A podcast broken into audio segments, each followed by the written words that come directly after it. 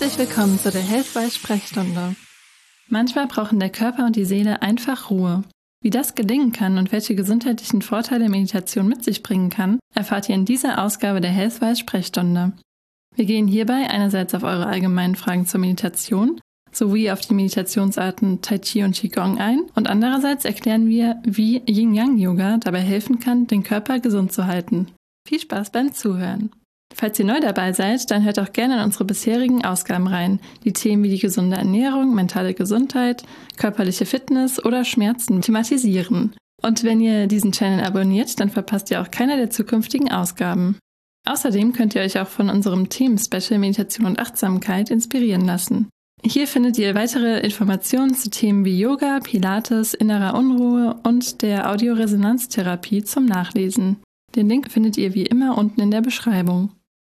Zunächst erklärt die erfolgreiche Podcasterin und Meditationsbegleiterin Paulina Turm unter anderem, was man unter Meditation versteht, welche Arten es gibt, wie man sie lernen kann und auch, was die gesundheitlichen Vorteile der Meditation sein können. Viel Spaß beim Zuhören. Hallo Paulina, schön, dass du Teil der Healthwise Sprechstunde bist. Ja, hallo Vanessa, ich freue mich total, da zu sein. Du setzt dich ja regelmäßig mit dem Thema Meditation auseinander und praktizierst das ja auch selber. Was ist denn die Meditation? Ja, also die Meditation, da gibt es total verschiedene ähm, Definitionen, aber vor allem ist es wirklich das Innehalten, ähm, wir sind ja mit unserer Aufmerksamkeit mal hier, mal da im Alltag, mal hier bei den To-Dos, was wir noch machen müssen, in unserer Vergangenheit, in unserer Zukunft.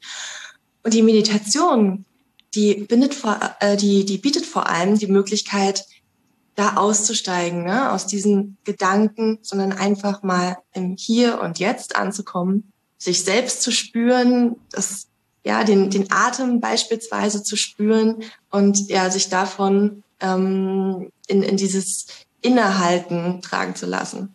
Und welche verschiedenen Meditationsarten gibt es, würdest du sagen?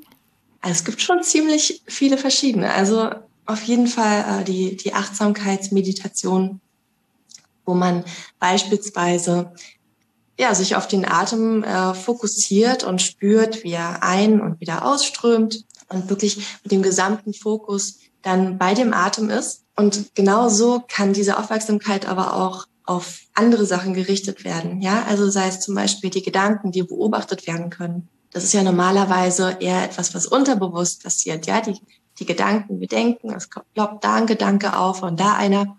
Und in der Meditation können wir einfach mal äh, bewusst schauen, okay, was, was denke ich denn eigentlich die ganze Zeit? Und da auch einfach mal beispielsweise die Bewertungen rausnehmen. Ja, ähm, oh je, das, das darf ich jetzt nicht denken, das war ein schlechter Gedanke oder was auch immer, sondern einfach, oh, ist ja interessant, dass ich daran nichts denke. Und was macht dieser Gedanke mit mir?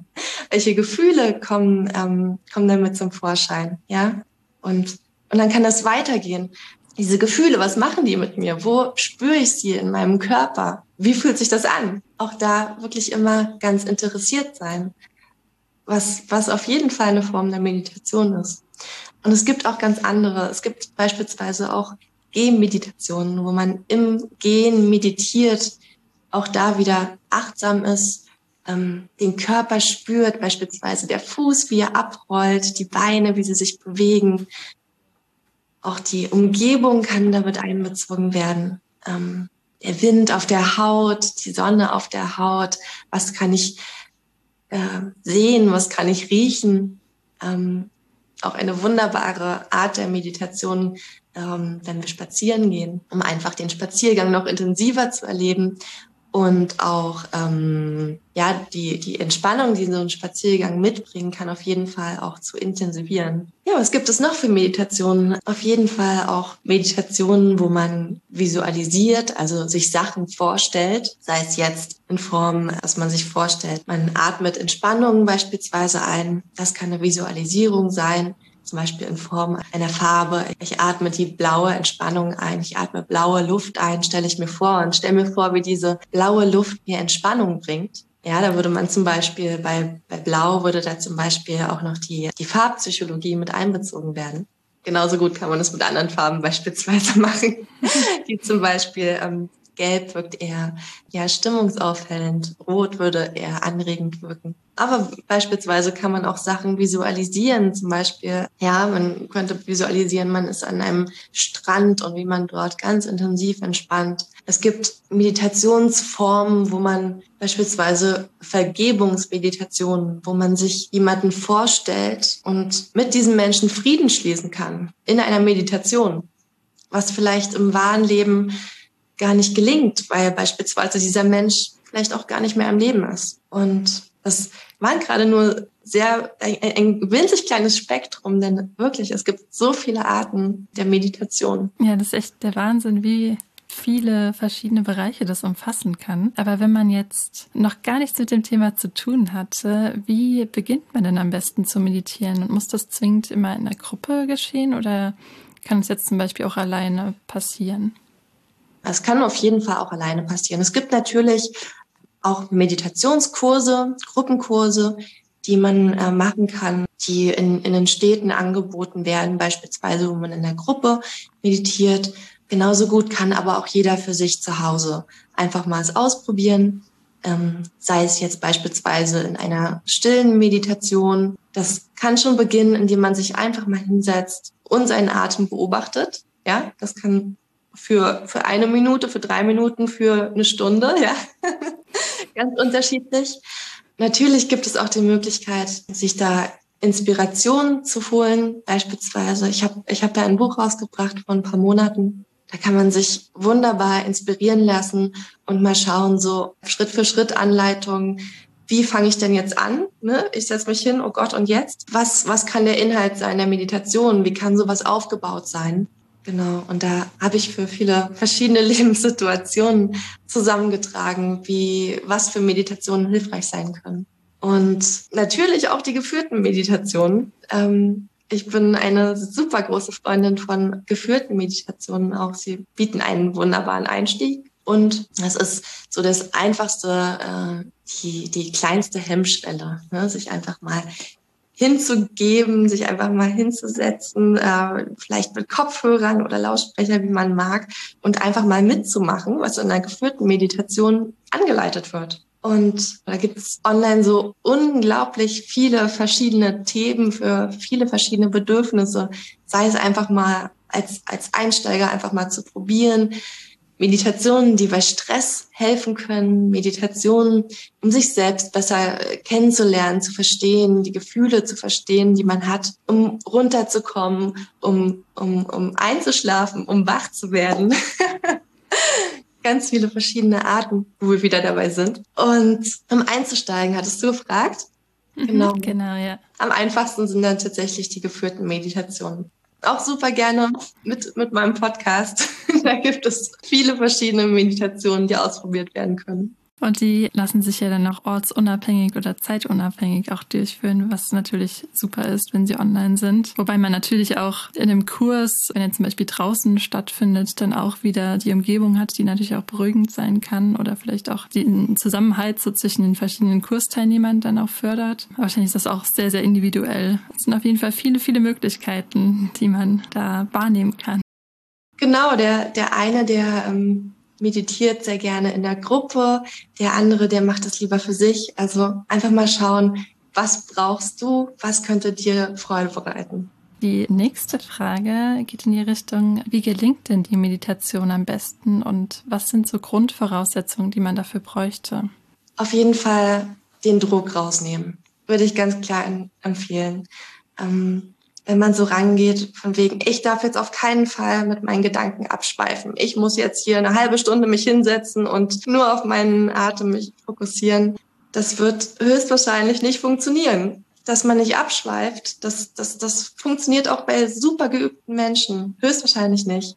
Sondern was ich wirklich empfehlen würde, ist da liebevoll zu sich selbst sein, den, genau, den Druck rausnehmen und einfach mal, ja, diese, diese Erfahrung sich hingeben Ne? Du, du kannst nicht verlieren, du kannst nur gewinnen und dich darauf einlassen. Ja, und oft ist es ja auch, dass in so kurzer Zeit so viel trotzdem dann geschehen kann, auch wenn man jetzt vielleicht objektiv gesehen gar nichts tut in dem Moment. ist ja trotzdem so, dass man dann viele, viel mehr Ruhe dazu gewinnen kann, was ja für den ganzen Tag dann vielleicht eine Auswirkung haben kann. Genau, wenn man beispielsweise morgens sich ein paar Minuten Zeit für eine Meditation nimmt, kann man mit einer ganz anderen Energie durch den Tag gehen. Einerseits, um Kraft zu tanken für den Tag, andererseits kann man sich auch wirklich überlegen, okay, wie soll dieser Tag heute für mich sein, um den Tag dann wirklich bewusst zu gestalten und nicht einfach es sich mit, mit sich geschehen lassen. Ja, das, das kann wunderbar helfen.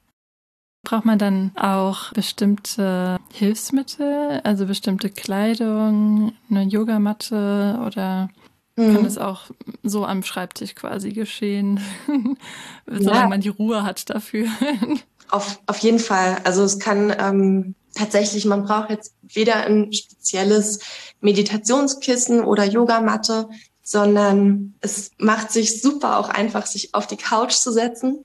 Man darf sich auch super gerne anlehnen, man darf auch in einer bequemen Körperhaltung sitzen. Man darf sich auch hinlegen, wenn man das möchte. Ja, also es sollte all diese Sachen wie zum Beispiel die Körperhaltung oder ich brauche noch dieses spezielle Kissen, ich brauche noch, bevor ich starte, hier das, das und das, ähm, wären alles Sachen, die einen abhalten würden. Und würde jedem vorschlagen, der damit anfängt, einfach mal mit dem, was man hat, zu starten, ja, und mit dem auch, wie man sich am wohlsten fühlt. Das heißt, wenn ich mich beispielsweise im Schneidersitz äh, partout nicht konzentrieren kann oder entspannen kann, weil mir dann meine Kniegelenke wehtun und meine, alles tut mir weh und ich kann nur noch daran denken, ja, dann, dann mach es nicht im Schneidersitz. Mhm. Dann mach es dir auf deinem bequemsten Sessel gemütlich, den du hast, wenn es dazu führt, dass du dann lieber in die Meditation gehst und diese Zeit auch genießen kannst. Abschließend haben unsere User noch die Frage, was kann denn Meditation alles bewirken, also auch so im gesundheitlichen Zusammenhang? Meditation wirkt sich total positiv auf Stress aus. Das heißt, ähm, wir sind ja heutzutage wirklich äh, viel Stress ausgesetzt, sei es jetzt beruflich, privat. Dann das, was äh, gerade überall auf der Welt passiert, die Entwicklung und das, das lässt uns ja alle nicht kalt. Das heißt, all das wirkt sich bewusst und unbewusst auf uns aus und auf unser Stressempfinden aus. Und da kann Meditation super hilfreich sein, um, um dem entgegenzuwirken. Des Weiteren gibt es ja super viele ja, Herausforderungen und Schwierigkeiten, sei es jetzt körperlich oder mental, die auch auf Stress zurückzuführen sind. Beispielsweise Bluthochdruck kann total oft damit zusammenhängen, was sich dann natürlich wieder gut darauf auswirkt. Es wurde auch in Studien tatsächlich herausgefunden, dass auch das regelmäßige Meditieren äh, das Immunsystem stärken kann. Ja, wahrscheinlich hat es auch wieder mit dem Stress zu tun, denn wer gestresst ist, der ist auch anfälliger für Krankheiten. Ja, aber es gibt, es gibt viele Sachen, wo es hilfreich sein kann. Sei es Migräne zum Beispiel, wo herausgefunden wurde, dass ähm, bei Migräne oder auch bei anderen Sachen das Schmerzempfinden positiv beeinflusst werden kann. Oder natürlich auch bei psychischen Krankheiten oder men mentalen Schwierigkeiten kann es auf jeden Fall dazu beitragen, dass ich mich beispielsweise von negativen Gedanken, wie bei einer Depression vorkommen kann, distanzieren kann. Das heißt, ich kann in der Meditation die Gedanken beobachten aber sagen, okay, ich bin nicht diese Gedanken. Ich kann diese Gefühle beobachten, aber ich bin nicht diese Gefühle. Ich bin, ich bin der Beobachter, die Beobachterin und kann dadurch beispielsweise äh, besser damit umgehen mit ähm, ja mit negativen Gedanken und Gefühlen und kann dadurch auch natürlich psychisch stabiler sein. Und das kann sich natürlich dann auch vielleicht auf Streitsituationen oder andere Konflikte irgendwie auswirken, dass man damit dann auch besser umgehen kann oder zur insgesamten Zufriedenheit und der guten Laune beitragen. Genau, genau. Wenn man einfach ähm, auch weiß, okay, das passiert nicht alles mit mir, sondern ich habe auch darauf Einfluss, mhm. kann das super hilfreich sein. Sei es jetzt bei schwierigen Emotionen, um damit umzugehen, oder auch im, im zwischenmenschlichen Kontext. Also wenn wir jetzt einen Streit haben mit einem Kollegen oder, oder auch privat, dass wir da einfach auch mal innehalten und schauen, okay, was, was, was passiert da gerade in mir und auch außerhalb und wie gehe ich jetzt am besten damit um? Ja, dann kann man ja eigentlich zusammenfassend sagen, dass es bei der Meditation sehr, sehr viele Möglichkeiten oder Anwendungsbereiche gibt. Sie unterschiedlich durchgeführt werden kann. Da sollte jeder auch für sich vielleicht auch verschiedene Möglichkeiten einfach mal ausprobieren. Aber die Hauptsache ist eigentlich, dass man sich wohlfühlt und äh, eine gute Umgebung hat und sich aber auch nicht unter Druck setzt in der Situation und sie aber auch sehr viele körperliche, aber auch seelische Beschwerden lindern kann oder dazu beitragen kann, dass dem ein bisschen entgegengewirkt wird, jetzt zum Beispiel in Konfliktsituationen, bei Depressionen, aber auch das Immunsystem allgemein stärken kann und dadurch ähm, natürlich auch verhindern könnte, dass ihr anfällig seid für Krankheiten und euch natürlich auch insgesamt bei dem Wohlbefinden, der Zufriedenheit und auch der Einordnung von bestimmten Situationen einfach helfen kann. Sehr gut zusammengefasst. Sehr gut. Dann vielen Dank dir, äh, Paulina, für das Gespräch und ich wünsche dir noch einen schönen Tag und ganz viel Inspiration für die nächste Meditation auch. Super gern. Vielen lieben Dank dir. ja. Tschüss. Um genaueres über die verschiedenen Meditationsarten zu erfahren, haben wir anschließend die psychologische Beraterin, Meditationslehrerin und Lehrerin für Tai Chi, Qigong und Körperarbeit, Ute Jönemann-Bauer im Gespräch. Sie geht darauf ein, wie man die beiden östlichen Meditationstechniken definiert, worin sie sich unterscheiden und wie man Qigong erlernen kann. Welche Fähigkeiten kann man durch Qigong besonders stärken und was sind mögliche Vorteile von Qigong? Jetzt geht es weiter mit den Themen Tai Chi und Qigong und dazu haben wir Ute Jünemann-Bauer von Tai Chi for Business im Gespräch. Hallo Ute, schön, dass du Teil der Health Sprechstunde bist. Hallo Vanessa, ich freue mich, dass ich hier sein darf und hoffe, dass ich euch neugierig machen kann auf Tai Chi und Qigong weil ich finde, das ist eine ganz tolle Sache und macht ganz viel Freude auch und tut gut. ja, lohnt sich auf jeden Fall mehr über die beiden Themen zu erfahren. Aber für die Zuhörer und Zuhörerinnen, die jetzt vielleicht beiden Begriffe schon mal gehört haben, aber sich noch nicht so ganz was darunter vorstellen können, was ist denn äh, Qigong? Ja, Qigong ist schon sehr alt. Es stammt aus China und ist schon so vier bis 5.000 Jahre alt sogar. Und damals haben die alten Chinesen Qigong gemacht, um sich gesund zu erhalten. Also sie waren noch nicht krank, wie wir es heute ja oft machen. Ne? Wir machen erst was, wenn wir krank werden. Und die haben das schon als Gesundheitsprävention gemacht. Jeden Tag ihre Übungen, damit sie gesund bleiben. Und ja, war sehr schlau eigentlich. Qigong sind so langsam fließende Bewegungen. Man bewegt sich so wie in Zeitlupe, so kann man sich's vorstellen. Und dadurch wird der Körper gestärkt. Wir haben gleichzeitig noch ein Atemtraining und es ist eine Meditation dabei. Das heißt, der ganze Körper, der ganze Mensch soll damit gestärkt werden auf körperlicher, geistiger und seelischer Ebene. Weißt du auch, wann es äh, nach Europa gekommen ist, diese Meditationsart? Ja, das war so in den 60er, 70er Jahren. Da ist es immer mehr in den Westen geschwappt, also sogar sehr, sehr spät. Und da hat man dann auch mit gemerkt, oh, das ist ja total wirkungsvoll. Guck mal, was die da so machen. ich weiß noch, als ich angefangen habe vor 19 Jahren, da war das auch noch nicht gar nicht so bekannt, obwohl das mhm. natürlich schon hier verbreitet war, aber es hat sich in den letzten Jahren unheimlich viel getan. Und als es dann so in den Westen geschwappt ist, hat man dann auch viele Forschungen betrieben und geschaut, ähm, ja, wirkt es denn überhaupt oder sieht es nur schön aus? Und hat dann festgestellt, dass es sehr wirkungsvoll ist, so dass mittlerweile die Krankenkassen das auch sehr gerne unterstützen als Präventionsmaßnahme oder auch zur Unterstützung von bestimmten Krankheitssymptomen und hat da wirklich bei den Forschungen vieles entdeckt und man weiß heute, dass es wirkt. Ne? Das ist manchmal ja gar nicht so leicht festzustellen bei so mhm. Alternativmethoden, ne? wenn man es mal so nennen kann. Genau, und wenn man jetzt Tai Chi betrachtet, also was versteht man unter Tai Chi dann? Mhm. Tai Chi ist dann erst später entstanden, im 16. Jahrhundert. Und so auf den ersten Blick sieht es genauso aus wie Qigong, mhm. auf den ersten Blick aber nur. Kommt dann äh, auch aus China? Auch aus China, ja. Mhm. genau. Und die Grundlage ist auch Qigong. Mhm. Aber wir haben noch eine ganz andere wichtige Grundlage, nämlich den Kampfsport. Also haben die sich auch das Beste rausgeholt, wieder um den Menschen zu stärken. Und deshalb heißt äh, Tai Chi heute auch oft noch Schattenboxen. Vielleicht hast du das auch schon mal gehört, ja. Und man kann dann beim Tai Chi erkennen, dass da oft auch so Abwehrhaltungen sind oder Stöße, aber alles immer auch so ganz weich wie beim Tai Chi, äh, beim Qigong. Ähm, Tai Chi ist aber weitläufiger. Also für Tai Chi braucht man mehr, äh, mehr Platz, weil man viele Schritte macht. Mit den Armbewegungen läuft man in verschiedene Richtungen und hat dadurch noch eine intensive Koordination von Armen und Beinen. Muss ich manchmal auch noch mehr konzentrieren.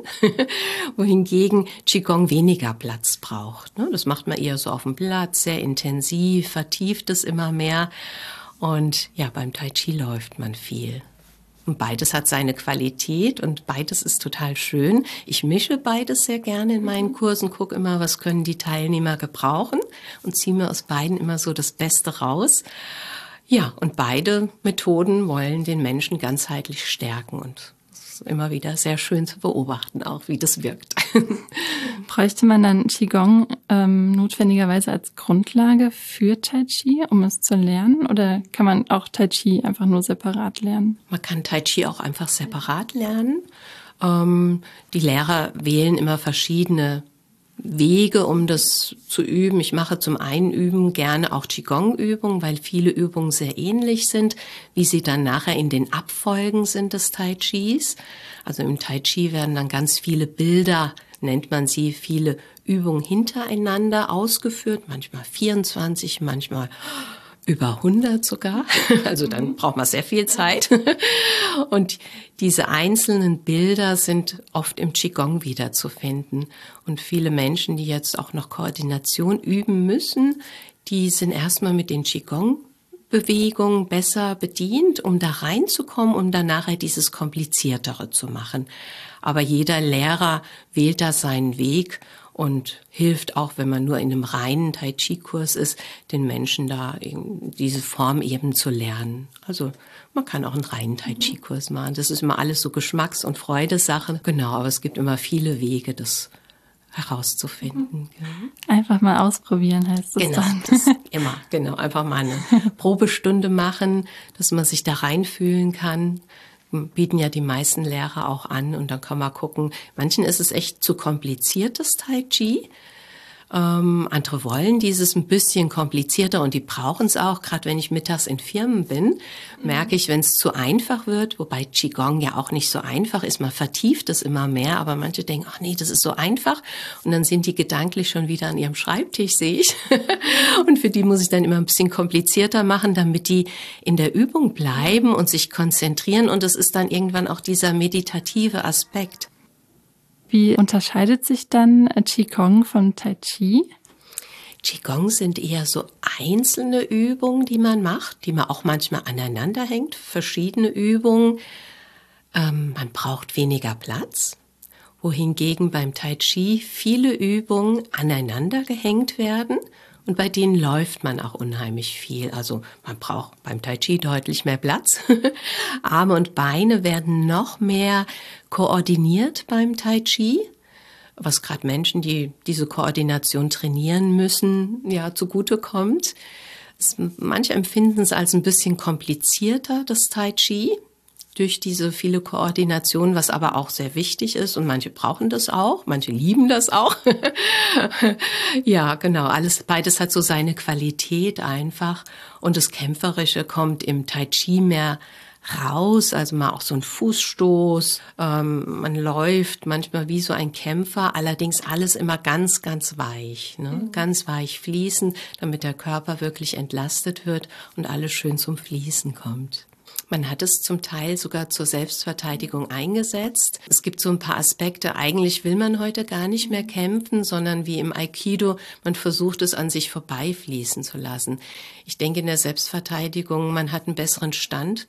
Man kann nicht so schnell umgeworfen werden und hat auch mehr Gelassenheit, so dass man die Situation besser erkennen kann und zur Not kann man dem vielleicht besser entgehen auch. Und vielleicht auch diesen besseren Fokus dann auch oder die Konzentrationsfähigkeit. Genau. Ja. Oftmals ist es ja so, dass wenn zwei Aggressionen aufeinander stoßen, dass dann zur Explosion kommt. Und wenn man sich gar nicht auf diese Aggression des anderen einlässt, das vielleicht an sich vorbeifließen lässt oder wirklich so gelassen ist, ähm, dann entstehen oft gar nicht so Streitigkeiten, mhm. ja. Oder man kann gelassen damit umgehen und es vielleicht klären, ne, in dem Moment und ist nicht mit angespannt und ja, genau. Es gibt so ein paar, so ein paar Methoden, wo man das immer mal übt, äh, quasi wie so eine Selbstverteidigung an sich vorbeifließen zu lassen, wo man auch noch mal merkt, wo sind noch Anspannungen im Körper. Also Partnerübungen wird auch sehr gerne immer noch mal ausgeführt, aber so richtig zum zur Selbstverteidigung würde ich es jetzt nicht einsetzen. Wenn man das machen möchte, würde ich doch eher zum Kampfsport ja. gehen. Aber ich kenne Karate Meister, die auch immer Qigong üben, damit die Muskeln wieder weich werden. Also alles ist da doch auch sehr verwandt miteinander.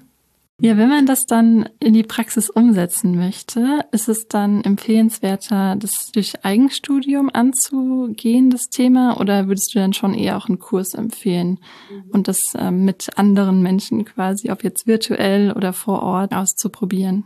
Mal so zum Ausprobieren oder ein bisschen reinzukommen, finde ich jetzt Videos auch mal ganz gut. Also gerade wenn man gar keine Zeit hat oder Möglichkeit hat, einen Kurs zu belegen, da kann man einfach schon mal diese langsam fließenden Bewegungen lernen, ein bisschen reinkommen, wie fühlt sich das an. Aber natürlich ist es ähm, noch vertiefender, wenn man jetzt zu einem Lehrer geht, der einen durch die Übungen führt, wo man auch einfach mal den Kopf jetzt abschalten kann, nicht denken muss, was muss ich jetzt machen, mhm. sondern der Lehrer führt einen da durch und vertieft einfach noch diese ganzen Methoden, die Wirkungsweisen. Allein ist auch schön, finde ich, weil man da mal so bei sich ist aber manchmal trägt einen auch so die Gruppe. Also es entsteht ja immer so eine Gruppendynamik, eine Gruppenstimmung, die manchmal dann auch ganz pushend ist, ne, für den Effekt, dass man merkt, ich kann in der Gruppe viel besser entspannen, weil die anderen auch mit entspannt sind oder da passieren noch ganz andere Effekte. Ich finde beide Kombinationen eigentlich ganz schön. Manchmal ist es auch schön, nur für sich zu sein, in seinem Tempo. Alles so Geschmackssache. Aber man kann zum Einstieg auf jeden Fall mal mit Videos anfangen und ja, dann mal gucken, wie es sich anfühlt.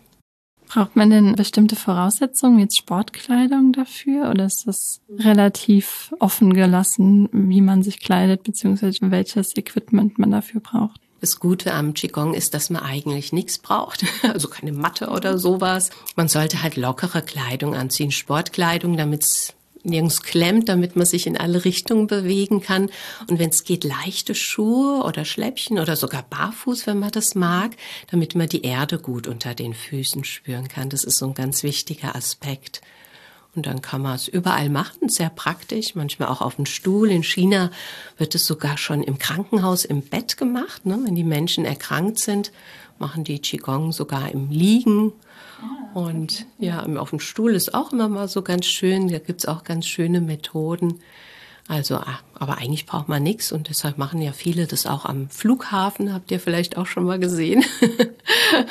Oder halt auch im praktisch. Park. Oder im Park, genau, sehr gut. Oder mal mittendrin, das finde ich auch toll, so als Einsatz für Stressbewältigung, dass man einfach mal zehn Minuten diese Übung macht, wo man gerade ist. Deshalb machen die das ja auch an Flughäfen, dass man mal runterkommt, zur Ruhe und dann arbeitet man weiter. Das ist so eine ganz tolle Sache, finde ich.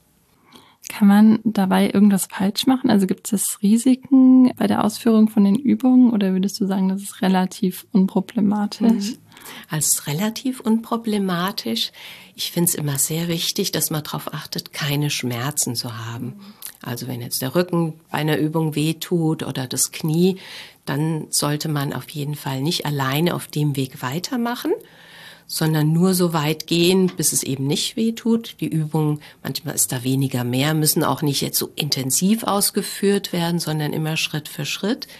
Weil wenn man dann wieder Schmerzen hat, dann verspannt sich alles und dann ist der Effekt ja weg. Wenn man darauf achtet, kann man erstmal nichts falsch machen. Aber gerade wenn man dann solche Sachen spürt, dann sollte man dann schon zum Lehrer gehen, dass man sich nicht wehtut. Man, weil man will sich ja was Gutes tun. Gell? Mhm. Wenn man dann vielleicht doch die Körperhaltung nicht richtig schult, die ja auch beim Qigong sehr geschult wird, dann ähm, ja, tut man sich vielleicht weh im Endeffekt. Aber wenn man, wenn sich alles gut anfühlt, dann ist immer gut. Man sollte immer auf seinen Körper hören. Ja, wollte ich gerade sagen. Das wird auch geschult beim Qigong. immer auf den eigenen Körper und die Bedürfnisse achten. Das ist sehr, genau, sehr wichtig. Das stimmt. Ähm, mhm. Ja, würdest du sagen, dass es eine bestimmte Zielgruppe gibt oder kann jeder eigentlich von Qigong und Tai Chi profitieren? Mhm. Erstmal kann jeder profitieren, da wir ja heute alle Stress haben, ähm, tut es erstmal jedem gut.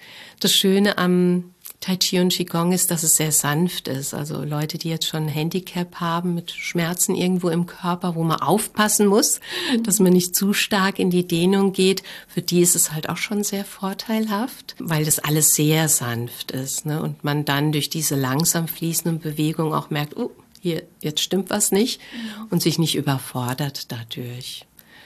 Ja, aber so kann es jeder eigentlich gebrauchen. Ne? Auch in jedem Alter.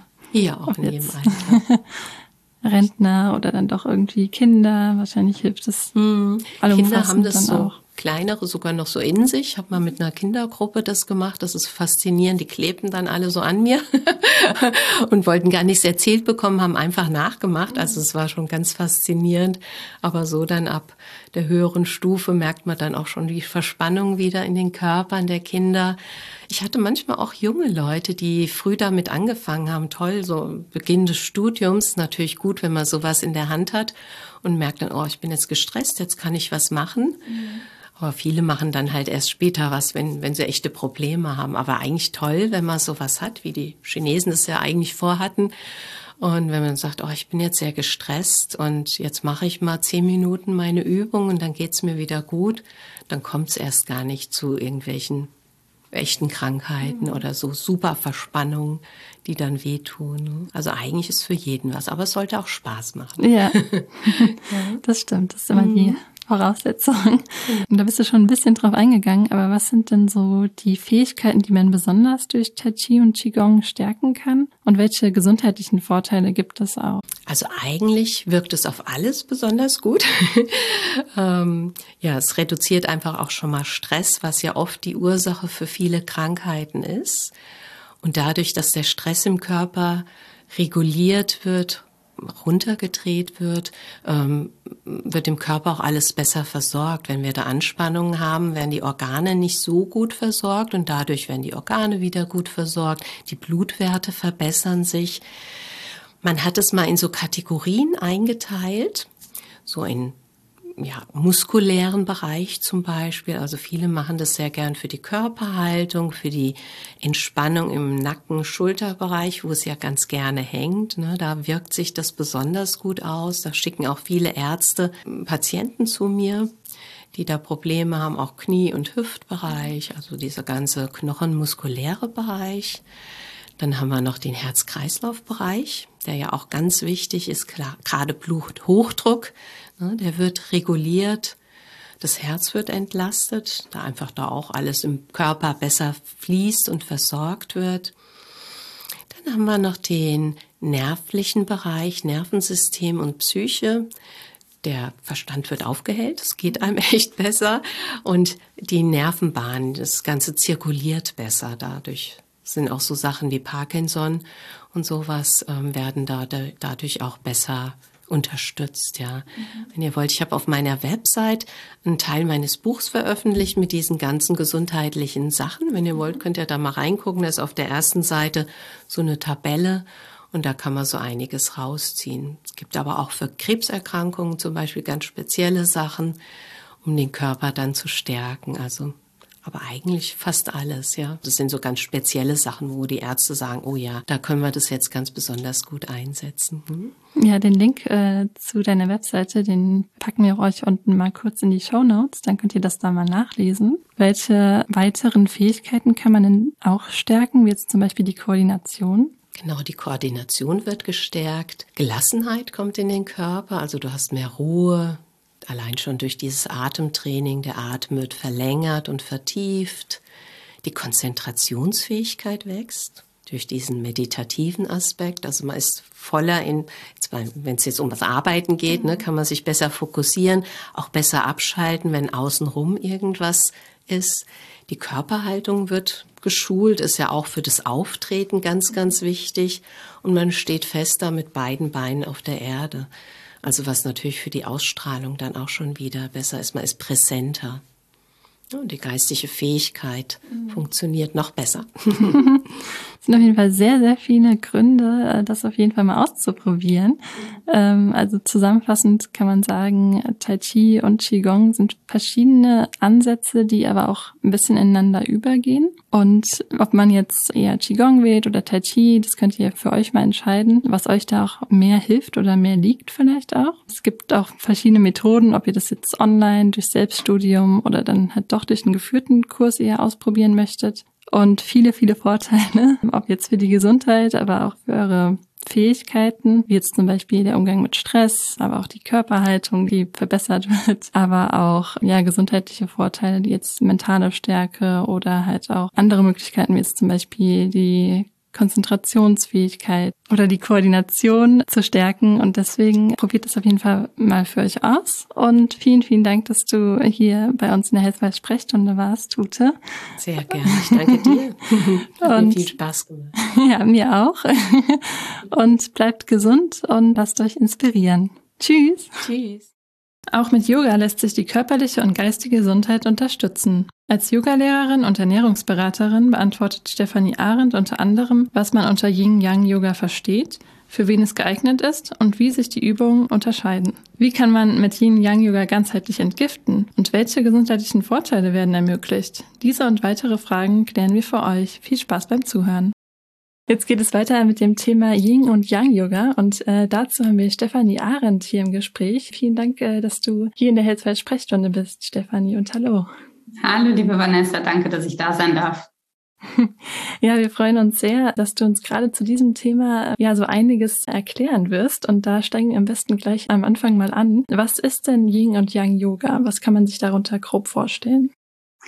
Ja, das sind zwei unterschiedliche Herangehensweisen an Yoga. Yang Yoga wäre der aktive Yoga-Stil, also alles das, wo ich mehr muskulär arbeite. Und Yin Yoga wäre der passive Yoga-Stil, wo ich mehr faszial arbeite und auch länger in den Übungen bleibe und mich da mehr einsinken lasse. Also da geht es nicht so sehr um die Muskulatur und die Kraft, sondern eher um die fasziale Ebene und das erreiche ich durch das lange Halten der Übungen. Und diese beiden Elemente ergänzen sich wahrscheinlich dann auch gegenseitig. Das heißt, sie sind beide notwendig oder kann man auch nur einen Fokus auf jeweils eins der Elemente setzen? Also es wäre perfekt, wenn man beides machen würde, damit ich eine starke Muskulatur habe, aber auch geschmeidige Faszien. Aber es kommt schon auch immer ein bisschen drauf an, wo ein Mensch gerade steht. Also wenn zum Beispiel gerade jemand einen Burnout hat, dann ist das sowieso schon ein Yang-Überschuss. Dann braucht er ganz dringend mehr Yin-Energie. Der würde dann sehr von Yin-Yoga profitieren. Und wenn jemand ähm, vollkommen tiefenentspannt ist und kommt überhaupt nicht in die Gänge, ähm, der würde dann vielleicht auch einfach mehr Yang-Yoga in seinem Leben brauchen. Und im Optimalfall habe ich eben beides. Das heißt, da könnte man auch im Vorfeld das eigentlich mit der Yogalehrerin dann auch besprechen, inwiefern da der Persönlichkeitstyp auch vorherrscht, oder? Genau, also viele m, bieten ja auch verschiedene Stunden an in den Studios, dass man sowohl Young-Stunden machen kann, aber auch Yin-Stunden. Und dann kann man auch schauen, was spricht mich denn gerade in meiner aktuellen Lebensphase auch mehr an. Wenn ich jetzt gerade sehr gestresst auch bin in meinem Job, dann werde ich vielleicht von der Yin-Praxis mehr profitieren als von der Yang-Praxis. Und bin ich im Urlaub und um, möchte mich einfach ein bisschen mehr fordern, dann habe ich vielleicht mehr von der Yang-Praxis. Wie kann man sich denn diese Übungen vorstellen? Also was sind denn jetzt zum Beispiel Yin-Übungen? Ja, das ist ein, also es wird viel am Boden gemacht, im Sitzen und im Liegen. Und dann kommt man in eine Position hinein, ohne dass man sich nachzieht. Das ist ganz wichtig. Und dann lasse ich mich allmählich einsinken. Und am Anfang werde ich mich erstmal noch steifer fühlen. Das liegt daran, dass die Faszien hier noch gegenhalten. Aber wenn ich mich dann zum Beispiel auch mit einem runden Rücken nach vorne sinken lasse, in einer sitzenden Vorwärtsbeuge jetzt zum Beispiel, dann werde ich über die Minuten merken, wie der Körper immer weicher wird und dann immer mehr von selbst einsinkt, ja, ohne dass ich mich hier nachziehe. Und so hält man das dann in der Regel drei bis fünf Minuten und kommt dann wieder raus, legt sich dann nochmal auf den Rücken, um der Energie nachzuspüren. Also wir sprechen hier Meridiane an, wenn wir diese Dehnungen machen. Und dann wird das Qi, also die Lebensenergie, die wird dann in den Meridianen immer weiter aufgebaut. Und wenn wir uns dann wieder zurücklegen, um das zu neutralisieren, kann man, wenn man da ein bisschen feinfühlig ist, das sogar spüren, wie es dann entlang der Meridiane kribbelt und warm wird. Und spielt man das dann auch bei den ersten Übungen gleich oder ist dazu eigentlich das notwendig, dass man die Übungen mehrfach durchführt? Das kommt ein bisschen darauf an, wie feinfühlig man ist. Also es ist auch nicht schlimm, wenn man das nicht spürt, weil es trotzdem funktioniert. ja, also je nachdem, wie gut ich mit meinem Körper verbunden bin, kann es sein, dass ich sage, oh, das merke ich jetzt, dieses Wärmegefühl, das Kribbeln, das breitet sich gerade überall aus. Manche sagen vielleicht aber auch, boah, ich merke gar nichts, aber es arbeitet trotzdem. Es kommt einfach ein bisschen darauf an, wie feinfühlig man da ist. Wie kann man sich die Yang-Übungen vorstellen? Also wie laufen die ab? Ja, die sind dann einfach aktiver. Da macht man zum Beispiel auch vieles im Stehen und dann, also natürlich gibt es da auch Übungen im Sitzen und im Liegen, aber hier geht es dann mehr um die muskuläre Kraft. Da hält man kürzer, da hält man so im Schnitt fünf bis acht Atemzüge eine Position, ja, weil das natürlich auch wesentlich anstrengender ist und man wechselt viel mehr ab. Also dadurch, dass man die Übungen kürzer hält, hat man viel mehr Übungen in einer Stunde als beim Yin-Yoga, wo man natürlich drei bis fünf Minuten in einer Übung bleibt. Dann ist die Stunde auch schneller rum und man hat dann nicht so viele Übungen drin gehabt, was aber auch gar nicht das Ziel ist. Aber zeitlich ist äh, eine Stunde für beide Übungen Normalfall. Hm, also im Optimalfall hat man 90 Minuten. Wenn man zum Beispiel Meditation noch mit reinnehmen möchte, wenn man noch Atemübungen mit reinnehmen möchte, dann sind 90 Minuten sehr rund. Aber natürlich bringt auch eine halbe Stunde was. Das kann wahrscheinlich auch jeder so in seinen Arbeits- oder in seinen Alltag hineinbringen, äh, wie es dann auch äh, zeitlich passt, was ja eigentlich äh, super ist. Genau, also da sollte man sich keinen Stress machen. Ich habe auch Phasen im Leben, wo ich mir nicht jeden Tag meine anderthalb Stunden Yoga-Praxis rausnehmen kann. Und dann gucke ich halt, dass ich zum Beispiel abends vorm Schlafengehen noch zwei, drei Übungen mache. Das also jetzt von der von den Yin-Übungen, das, weil die auch einfach den Schlaf fördern können. Und dann ähm, ja, sind das vielleicht zehn Minuten. Hm? Das ähm, ist immer noch besser, als gar nichts zu machen. Das war natürlich auch eine meiner Fragen, ähm, ob nämlich dann die Yin-Übungen tatsächlich abends empfehlenswerter sind und die Yang-Übungen morgens aktivierend? Es kommt ein bisschen darauf an, wie man den Fokus legen möchte. Also wenn man so mit der Energie gehen möchte, dann würde man sagen, morgens eher Yang, denn das entspricht jetzt der Tagesenergie, und abends eher Yin, denn das ist dann die Energie der Nacht. Wenn man aber sagen möchte, ich möchte für meine Faszien das meiste rausholen, dann ist eine Yin-Yoga-Praxis am Morgen ziemlich effektiv, weil wir dann sowieso so steif sind von der Nacht. Und, und dann hat das nochmal einen stärkeren Effekt auf die Faszien. Ja, aber das ist mein Ansatz. Ich liebe die Yin-Praxis am Abend, wenn man dann noch merkt, wie man nochmal so runterfährt, abschaltet. Und ähm, ganz viele haben auch davon berichtet, wenn sie Schlafprobleme haben, machen vorher ein bisschen Yin-Yoga, dass sie dann ins Bett gehen und schlafen. Wie kann man denn äh, durch Yoga auch ganzheitlich entgiften? Da gibt es ja auch verschiedene Möglichkeiten. Ähm, könntest du uns darüber noch ein bisschen was erzählen? Ja, also wenn man den Yin-Aspekt nimmt, dann nimmt man damit äh, die Meridiane mit rein. Also dann würde man zum Beispiel schauen, was sind unsere Hauptentgiftungsorgane, zum Beispiel die Leber, die Nieren, die Lungen, der Darm und würde darüber auch versuchen, diese Organe mehr zu nähren. Also dass ich die Übungen mache, die die Meridiane nähren, die mit diesem Organ verbunden sind, so dass der Körper hier mehr wieder in die Selbstregulation kommt. Und beim Yang Yoga, da kann man aktiver halt an den Organen arbeiten, wenn man zum Beispiel in so einen Drehsitz kommt und man hat dann einen Schwammeffekt eigentlich auf die Organe, dass die einmal gepresst werden und sich dann wieder füllen können. Also das ist dann einfach nochmal so ein zusätzlicher Reinigungseffekt. Das ist jetzt nicht so sehr auf der energetischen Ebene, sondern eher dann direkt physisch und Yin Yoga arbeitet dann mehr nochmal auf der energetischen Ebene.